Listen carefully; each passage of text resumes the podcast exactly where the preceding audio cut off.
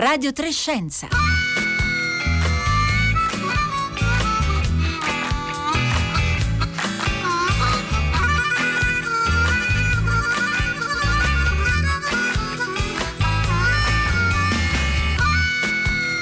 11.30 e 7 secondi in questo istante, buongiorno da Francesca Burinconti, bentornati a Radio Trescenza. Noi oggi, in questo venerdì 6 agosto, ci spostiamo virtualmente nell'Appennino centrale. Andiamo un po' in cerca di fresco, perché proprio qui vivono gli ultimi orsi marsicani. L'orso bruno marsicano è una specie iconica e ormai eh, diventata simbolo del Parco Nazionale d'Abruzzo, Lazio e Molise, e però è anche tra le specie più minacciate d'Europa. Se ne contano infatti pochissimi individui e sono classificati come a, a rischio critico di estinzione eh, dall'Unione Internazionale per la Conservazione della Natura, l'IUCN. E allora oggi andremo alla scoperta degli orsi marsicani in compagnia di due esperte eh, per capire proprio quali sono le difficoltà che minacciano il futuro di questo plantigrado e quali soluzioni abbiamo. Ma prima vi chiedo, avete mai incontrato un orso? Magari proprio un orso bruno marsicano? E allora raccontateci le vostre esperienze, i vostri incontri via sms e whatsapp e noi come sempre aspettiamo le vostre domande, i vostri commenti al 335 56 34 296.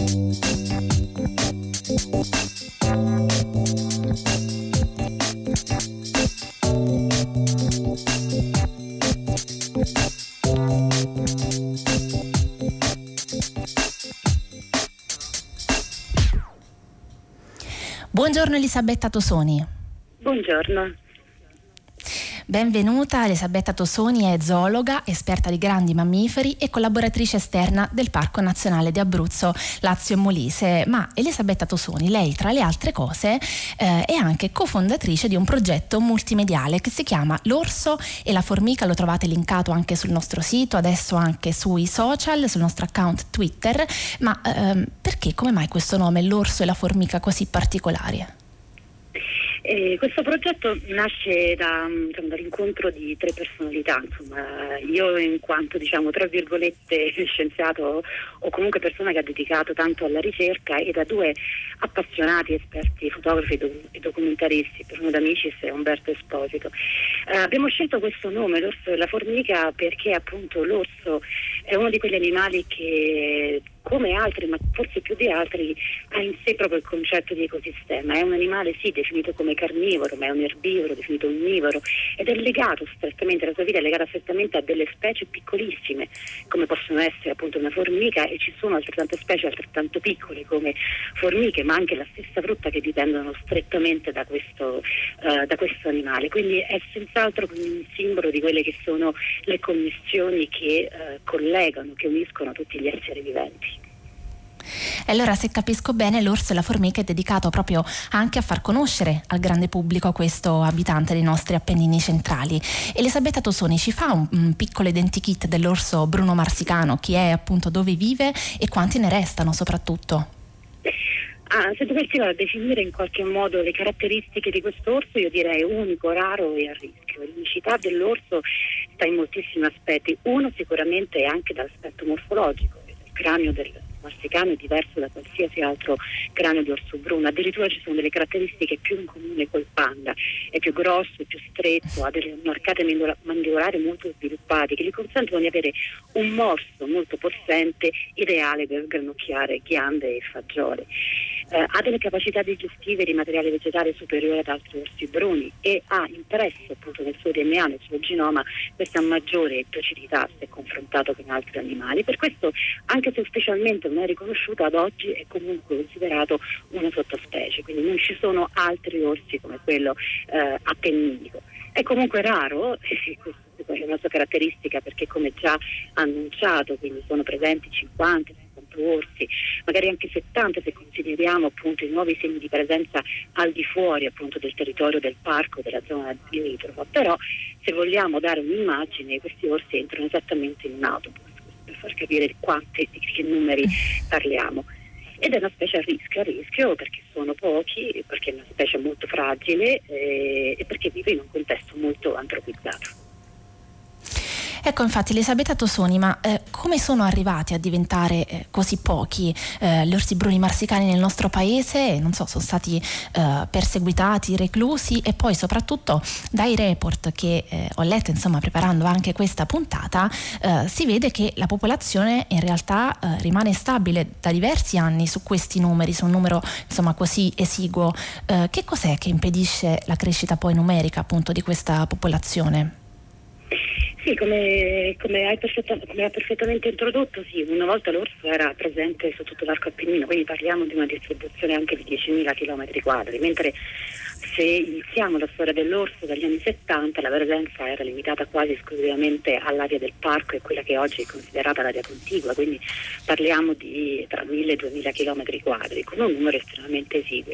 I primi conteggi sono stati fatti con diciamo, tecniche innovative che sono quelle di genetica, sono stati fatti negli anni 2000, abbiamo una serie appunto, di dati tra, tra del, del, tra il 2004 e il 2014 e effettivamente come appunto ha introdotto la popolazione non ha manifestato segni di accrescimento crescimento e anche eh, di ridotto mh, oppure di espansione. Eh, sono stati fatti diversi studi e quello che è emerso è che il problema non è sicuramente nelle capacità riproduttive di questa popolazione perché è molto virale, ogni anno nascono cuccioli e diciamo quindi che le femmine fanno quello che possono compatibilmente alle caratteristiche della specie e a un ambiente in cui vivono, ma la mortalità è sicuramente uno dei fattori che maggiormente incide, una mortalità che è pari a due o tre orsi che muoiono ogni anno, che non è cambiata appunto corso di dieci anni e una mortalità dovuta appunto nella maggior parte dei casi più dell'80% di origine antropica, cioè quindi gli orsi eh, muoiono perché bracconati sia eh, intenzionalmente o non, lacci, eh, casi di orsi avvelenati, orsi possono morire incidentalmente durante le battute di caccia, gli orsi vengono investiti, investiti soprattutto quelli che cercano anche di uscire fuori appunto dal, dall'area, del, dall'area del parco e poi ci sono una serie di altri incidenti legati a infrastrutture come i famosi eventi di tre orsi che sono, sono morti all'interno di, un, di, una vasca. Per dare un'idea che forse eh, è più immediata, questi studi hanno messo in evidenza che per ogni, per, se una femmina adulta ad esempio muore, ci vogliono quindi 12 anni perché possa essere rimpiazzata da un suo piccolo. E gli stessi modelli mettono in evidenza che se questa mortalità non si riduce, abbiamo una probabilità non trascurabile nei prossimi cent'anni, diciamo del 20%, che questa popolazione possa estinguersi. E allora appunto tra uh, bracconaggio, bocconi avvelenati e incidenti mm, appunto dovuti a, a, all'uomo, uh, una delle eh, cose insomma che ci citava prima lei Elisabetta Tosoni c'è anche il problema delle strade e uh, su questo input io darei il buongiorno anche all'altra nostra ospite di oggi. Buongiorno Laura Scellitani. Buongiorno. Laura Scellitani è biologa, anche lei esperta di grandi mammiferi e collaboratrice esterna del PNALM per un progetto uh, LIFE, il Life Safe Crossing e adesso scopriremo anche di che cosa si tratta. Laura Scellitani, io le volevo chiedere, ma perché le strade rappresentano un pericolo per la sopravvivenza degli orsi, al di là ovviamente del ferimento no? e addirittura dell'uccisione eh, dopo appunto un incidente stradale? Qual è il, il grande poi pericolo mh, per cui eh, le strade sono un problema? Allora, il, ehm, il grosso problema delle, delle, per, le strade, per l'orso, sono, come per tanti altri animali, è quello di frammentare l'habitat. Cosa vuol dire? Una parola che sentiamo tanto, frammentare l'habitat, ma magari non sappiamo bene cosa vuol dire. Ecco, immaginiamo di avere un ambiente intatto in cui tutto è raggiungibile per un animale, quindi spostarsi dal sito di riposo ad andare a mangiare, eh, avviene tutto in un ambiente naturale e sicuro. Quando vengono costruite le strade questo non è più così, perché si, invece, si crea invece una separazione, una separazione pericolosa, perché le strade connettono noi tra, ad esempio, dove eh, lavoriamo e dove, eh, e dove lavoriamo e ci permettono di muoverci in modo molto veloce, di spostarci, ma allo stesso tempo rendono meno connessi gli animali e rendono meno connessi gli animali che per poter re- eh, recuperare le loro risorse devono essere costretti a, eh, un, a, subire un rischio, a correre il rischio di essere investiti, quindi morire o essere feriti. Ecco, proprio dal... è un problema. Certo, e, e proprio appunto uh, mi sembra nel 2019 eh, addirittura erano state due le orse, eh, quindi femmine, anche una adulta, investite eh, lungo strade statali eh, in Abruzzo e proprio un mesetto fa, insomma il 23 giugno del 2021, un altro orso Bruno Marsicano è stato investito sulla strada esatto. statale 17. Eh, e allora Laura Scellitani, per tutelare la popolazione di orso marsicano avete ideato questo progetto, il Life Safe Crossing. Ci scioglie un po' la l'acronimo e poi perché questo, eh, appunto, qual è lo scopo di questo progetto e dove si svolge, insomma, non, non soltanto in Abruzzo, da quello che capisco. No, esatto. Allora, il Life Safe Crossing è appunto un programma. Eh, eh, un progetto finanziato dal programma LIFE che è lo strumento dell'Unione Europea dedicato finanziario dedicato all'ambiente, il cui eh, obiettivo è quello di implementare delle politiche ambientali con dei cofinanziamenti su progetti rivolti soprattutto a delle specie che sono cosiddette di importanza, specie e, e di animali e, e, di piante, nonché di habitat ritenute di importanza con, eh, comunitaria. Life Safe Crossing riunisce 13 partner divisi in eh, diversi paesi, sono Grecia, Spagna, Romania e ovviamente Italia. E le specie target sono tutte eh, grandi carnivori, quindi per la Spagna la eh, lince iberica, mentre per eh, Italia, Grecia e Romania l'orso, e specifico in Abruzzo con due parchi nazionali che sono il Parco Nazionale d'Abruzzo Lazio Molise e il Parco Nazionale della Maiella, l'orso Bruno Marsicano, e nella provincia di Terni con eh, il, eh, il il, lo scopo è appunto quello di ridurre l'impatto delle strade su queste specie che sono di importanza eh, prioritaria per l'Unione Europea dal punto di vista della conservazione e eh, cercare sia di ridurre appunto la mortalità stradale sia di aumentare la connettività delle strade, quindi di andare a contrastare quello di cui parlavamo prima, la frammentazione, quindi la difficoltà per gli animali di spostarsi e cosa che per esempio ho dimenticato di eh, dire prima è che i grandi carnivori sono animali che hanno bisogno di grandi spazi, sono animali che eh, quando vanno in quella che noi chiamiamo dispersione, cioè gli animali giovani vanno alla ricerca del loro posto dove vivere, hanno bisogno di percorrere grandi distanze. E tutto questo viene reso molto pericoloso dal fatto che appunto l'ambiente risulta frammentato e quindi per raggiungere un posto idoneo dove stabilirsi devono poter attraversare queste strade in modo sicuro, altrimenti il rischio è che poi muoiano. Come diceva eh, prima, sono morte due femmine eh, nel 2019 e per quello che spiegava prima Elisabetta Tosoni, la perdita di femmine adulte per una popolazione queste dimensioni è estremamente grave. Certo, e, e, Laura Scilitani, ci sono strade magari più pericolose di altre per gli orsi marsicani sul, nel territorio eh, abruzzese? Poi le faccio una domanda eh, un po' provocatoria, ma sono gli orsi che attraversano le strade o sono le strade che attraversano il territorio dell'orso?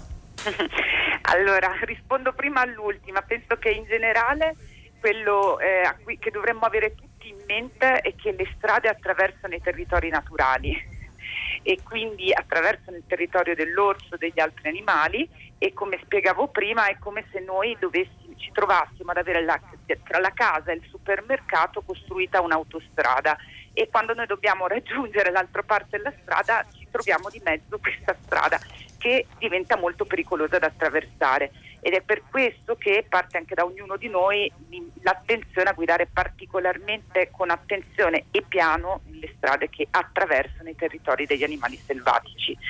Mm, ci sono strade più pericolose, diciamo sicuramente quelle che sono a alta eh, percorrenza, quindi con un grosso volume di traffico e con alta velocità, e quindi sicuramente le statali, eh, molti incidenti sono avvenuti ad esempio sulla statale 17 su cui sta intervenendo eh, sia il Parco Nazionale La Maiella che il Parco Nazionale Abruzzo Lazio e Molise, ma anche l'autostrada e proprio in questi giorni sono stati installati dei cartelli eh, per, proprio del nostro progetto lungo la 25 in seguito a un attraversamento che è stato segnalato eh, nel, ehm, all'inizio dell'estate.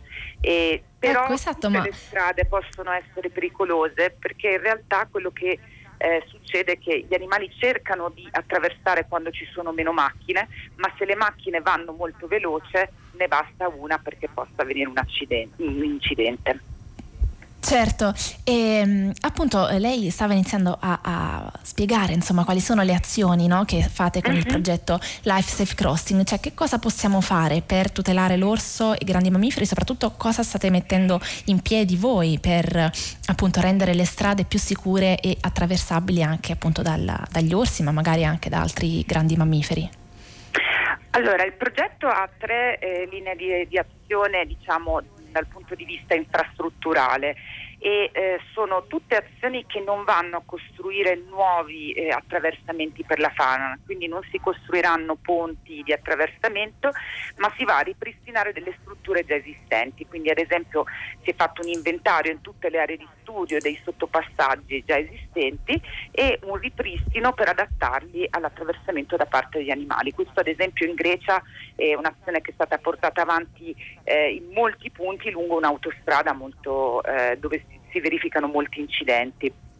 E poi eh, attuiamo due eh, nuovi eh, metodi sperimentali, di cui uno era già stato testato in parte nel precedente LIFE, che era il LIFE Strade, che si svolgeva in centro Italia in cinque province fra eh, l'Umbria, la Toscana e le Marche e eh, questo eh, sistema si chiama, ha un acronimo eh, che deriva dall'inglese AVCPS che sarebbe Animal Vehicle Collision Prevention System, cioè sistema di prevenzione degli incidenti con gli animali sì. ed è un strumento innovativo perché praticamente agisce sia sul, ehm, sugli animali che sui guidatori. Ci sono infatti dei sensori che sono in grado di registrare se sta passando una macchina e contemporaneamente se sta passando un animale in quella zona lungo la strada. Se questo si verifica il guidatore viene avvertito con un pannello che si illumina e che segnala la presenza di animali in strada. Ma se il guidatore non rallenta, il sistema lo rileva e quindi agisce a questo punto sull'animale mandando eh, in, uh, dei, dei, suoni con un uh, megafono che spaventano l'animale e quindi lo inducono ad allontanarsi dalla strada. E l'altro sistema invece non, eh, non è in funzione solo eh, quando c'è una concomitanza di macchine animali, ma solo alla presenza delle macchine, cioè i fari illuminano questa che viene chiamata virtual fence e che sono dei sensori che vengono messi a bordo strada su tutti i lati della carreggiata. Quando passa si crea un tappeto di suoni e di eh, rumori che, servo, eh, che, servono a scoraggiare l'animale dall'attraversare la strada perché gli segnalano appunto la presenza di una macchina che sta arrivando e quindi formano una sorta appunto di, eh, re, di recinzione virtuale che questo infatti è il nome. E poi c'è l'azione più importante forse che è quella di eh, comunicazione perché eh, questi sistemi sono importanti e aiutano gli animali a passare in sicurezza le strade, ma molto dipende da noi, cioè dipende dal prestare particolarmente attenzione quando si percorre una strada che attraversa un territorio di un animale come l'orso, guidare piano, rispettare i limiti, cercare, eh, se si vede l'animale, rallentare lasciarlo passare e assolutamente purtroppo il, eh, i social ne sono pieni, mai farsi venire in mente di inseguire l'animale per fare un video perché lo si spaventa e si può anche indurre l'animale magari a finire nell'altra parte della carreggiata e fare un incidente con un'altra macchina. E allora al 335 56 34 296 stanno arrivando diversi messaggi, c'è Angelo che ci scrive servono corridoi ecologici sicuri e un ascoltatore o un'ascoltatrice che non si firma e ci dice però ma com'è possibile investire orsi o animali di grossa taglia? Secondo me vengono investiti di uh, proposito, insomma ci ricorda di fare attenzione al, al volante, insomma che appunto se uno è attento alla strada diventa veramente difficile, insomma attento anche ai limiti di, di velocità velocità diventa difficile appunto eh, fare un incidente con un grosso animale. E intanto arrivano anche messaggi sugli avvistamenti. C'è Patrizia da Bologna che ci scrive nel 1982 andai in Abruzzo, per tutta la, guard- la vacanza ci guardavamo attorno con la speranza di incontrare un orso marsicano. Tornammo a casa senza averlo incontrato e con, con un bel adesivo sulla macchina, il mio amico orso. Non credevo che dopo quasi 40 anni il nostro amico orso fosse ancora in pericolo di estinzione. Eh, e poi c'è un altro ascoltatore e ascoltatrice che non si firma che ha appena avvistato un orso sulla strada per Rocca Calascio e ci chiede se poteva essere un orso eh, marsicano. Allora Elisabetta Tosoni io uh, tornerei a lei perché eh, tra gli orsi più famosi, forse insomma dell'Abruzzo, c'è una mamma eccezionale che si chiama Amarena. Allora ci racconta eh, qual è la storia di Amarena e a che cosa deve questo nome così particolare? Eh, Amarena è, è, un, eh, appunto, è, un, orso che ehm, diciamo, si è reso un po' famoso sui tutti i rotocalchi perché eh, ha un atteggiamento confidente, nel senso che è un animale che eh, ha perso eh, la paura nei pericoli, la paura, il timore nei confronti dell'uomo, per cui eh, non è stato raro osservarlo alimentarsi all'interno dei centri abitati, un animale che poi ha sviluppato anche un condizionamento alimentare, quindi ama, eh, si alimentava soprattutto di eh, ciliegie, anche da Marenda qui il nome perché appunto eh, veniva osservata, appunto arrampicata quindi sugli alberi all'interno eh, dei centri abitati. Eh, la probabilità di questo, um, di questo animale è comunque aumentata perché oltre a essere condizionato diciamo, dalla frutta anche ad esempio dai danni ai, ai pollai, quindi questo diciamo è, è, è, quello per cui è stata resa famosa, però è stata resa, cioè è diventata famosa anche perché eh, nello scorso anno ha fatto nascere Quattro Piccoli, che eh, è un evento quindi particolarmente eccezionale, quindi per l'orso appunto Perché di solito, esatto, l'orso quanti, quanti cuccioli fa in un anno? Ah, Normalmente non più di diciamo, quindi tre cuccioli in genere è il numero massimo, due o tre cuccioli. In, in Appennino abbiamo dei dati molto, molto interessanti perché più del 70% delle femmine eh, producono, fanno nascere da due o tre piccoli, quindi questo è un segnale sicuramente positivo. E quindi un evento di quattro, uh, di quattro cuccioli è molto raro, una cosa che succede anche in Europa, anche in Nord America, ma veramente sono eventi che si contano delle dita, che però appunto confermano e sottolineano eh, la, la, prolificità, insomma la, diciamo, diciamo, la, vitalità di questa popolazione. Prolificità è una parola troppo grossa quando si parla degli orsi, che sta dando anche dei, dei risultati, perché appunto per rilasciarmi molto brevemente alla domanda quindi precedente eh, se effettivamente è vero nel 2014 c'è uno scenario, lo scenario è stato eh, piuttosto pessimista, negli ultimi anni, certo dal 2014 ad oggi, sono sempre comunque più i segnali di presenza di orsi, ma soprattutto di femmine al di fuori anche del territorio del parco. Questo rilacciandomi anche all'intervento di Laura, la segnalazione degli investimenti non è sicuramente un fatto positivo, ma è anche indicativo appunto che c'è una forza un po' che spinge questi eh, animali ad allontanarsi, per cui anche al di fuori adesso zone del parco eh, c'è una presenza anche di una decina di femmine che si sono anche riprodotte, quindi diciamo, sono il seme per nuove nascite e quindi per un'espansione di questa uh, popolazione. Quindi questo, diciamo, in questo senso appunto Amarena è rappresentativa delle buone quindi, capacità di questa uh, popolazione di, di, potersi appunto riprodurre. Uh, la presenza dei cuccioli però sì. Sì, no, dicevo, Amarena è stata anche poi in grado di far superare a tutti e quattro i cuccioli l'inverno, quindi eh, quest'anno insomma sono tutti ancora in vita, nonostante anche siano stati poi eh, fotografati, inseguiti, come ci diceva prima lei, nei, nei vari paesi. E quindi direi che anche questo insomma è un evento sicuramente eccezionale. Sì, sì, perché diciamo che la Marena ha messo in atto una delle, delle strategie che mettono in atto delle, molte altre femmine, anche che non hanno un atteggiamento confidente come, come la Marena. Insomma, ci sono diversi studi eh, in Svezia, ma in altri, anche in altre aree di studio che eh, mostrano come le femmine per proteggere i piccoli, quindi le categorie un po' più vulnerabili, e gli stessi giovani, eh, di orso tendono a volte a eh, frequentare maggiormente le zone abitate, le zone antropizzate come meccanismo di difesa da parte dei maschi adulti aggressivi. Cioè un orso maschio è un orso ben determinato e soprattutto nelle femmine con i piccoli tende a uccidere i piccoli se non è il, il padre eh, per potersi accoppiare immediatamente e sono anche molto aggressivi nei mm. confronti dei giovani. Quindi eh, in questo gli orsi hanno una capacità quindi, eh, di adattamento e le categorie più vulnerabili hanno in qualche modo appunto eh, sviluppato questa strategia, cioè noi piuttosto rimaniamo vicino all'uomo che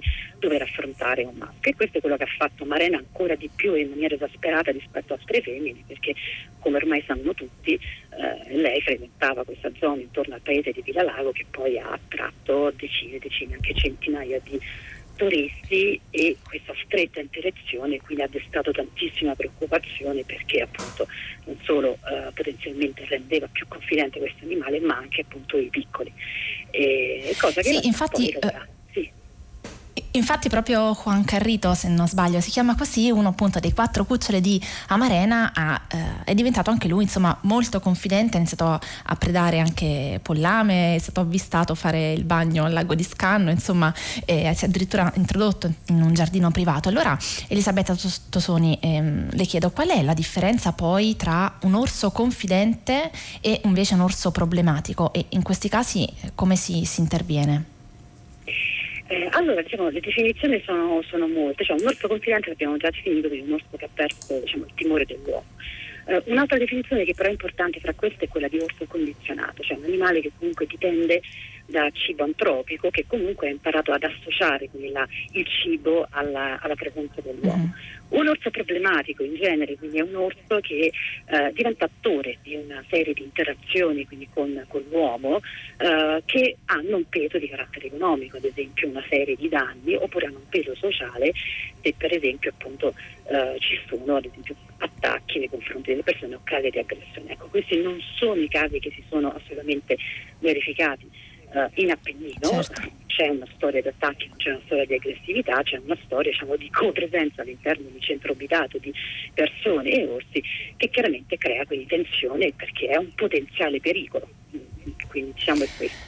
In generale però appunto per sollevare un orso condizionato dal cibo non necessariamente diventa un orso confidente, un orso confidente non necessariamente un orso condizionato e eh, non necessariamente diventa un orso problematico. È chiaro che più un animale è condizionato, più è confidente, più uh, c'è il rischio che possa diventare diciamo appunto un orso problematico. Eh, Quindi, per, però a volte, sì. insomma, la maggior parte de- delle volte magari è il nostro comportamento ad essere problematico, no? il comportamento dell'uomo.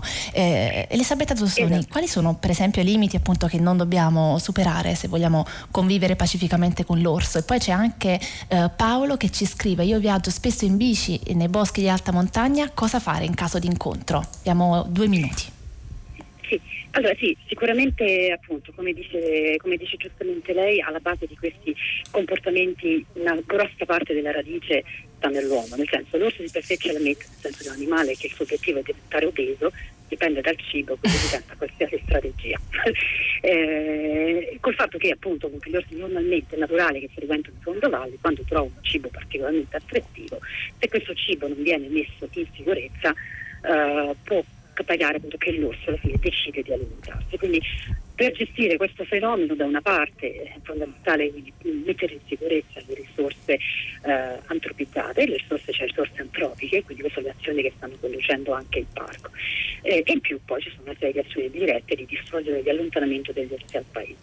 Quello che diciamo in generale che consigliamo alle persone a livello di comportamento appunto di non avvicinarsi troppo agli orsi, di non approfittare soprattutto dei centri abitati di orsi che si fanno avvicinare, perché ci sono situazioni in cui gli orsi, le persone si avvicinano a pochi metri da un altro da, da un animale per farsi un selfie. Quindi questo vuol dire sfidare anche eh, l'orso più tranquillo del, del mondo.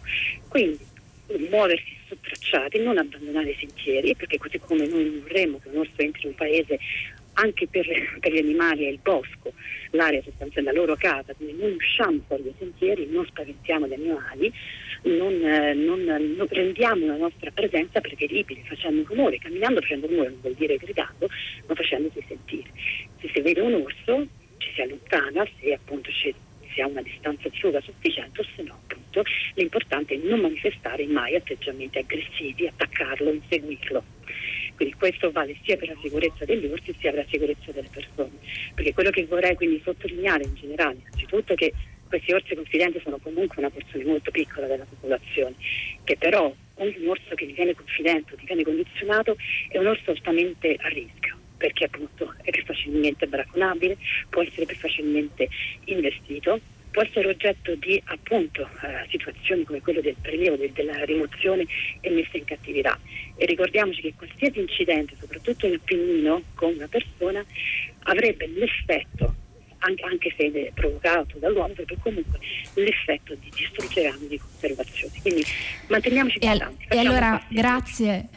Grazie, facciamo un passo indietro e grazie a Elisabetta Tosoni per essere stata con noi, zoologa e collaboratrice del Parco Nazionale d'Abruzzo, Lazio e Molise. Grazie anche a Laura Scillitani, collaboratrice per il progetto Life Safe Crossing. Eh, Radio Trescenza oggi termina qui. Vi ricordo che è un programma ideato da Rossella Pannarese. Insieme a me vi saluta tutta la squadra al lavoro, Marco Motta, Paolo Conte in redazione, Cristina Faloce, Simone D'Arrigo in regia e alla parte tecnica. Adesso linea al concerto del mattino da Francesca Buoninconti. Buon weekend a tutti e a tutte.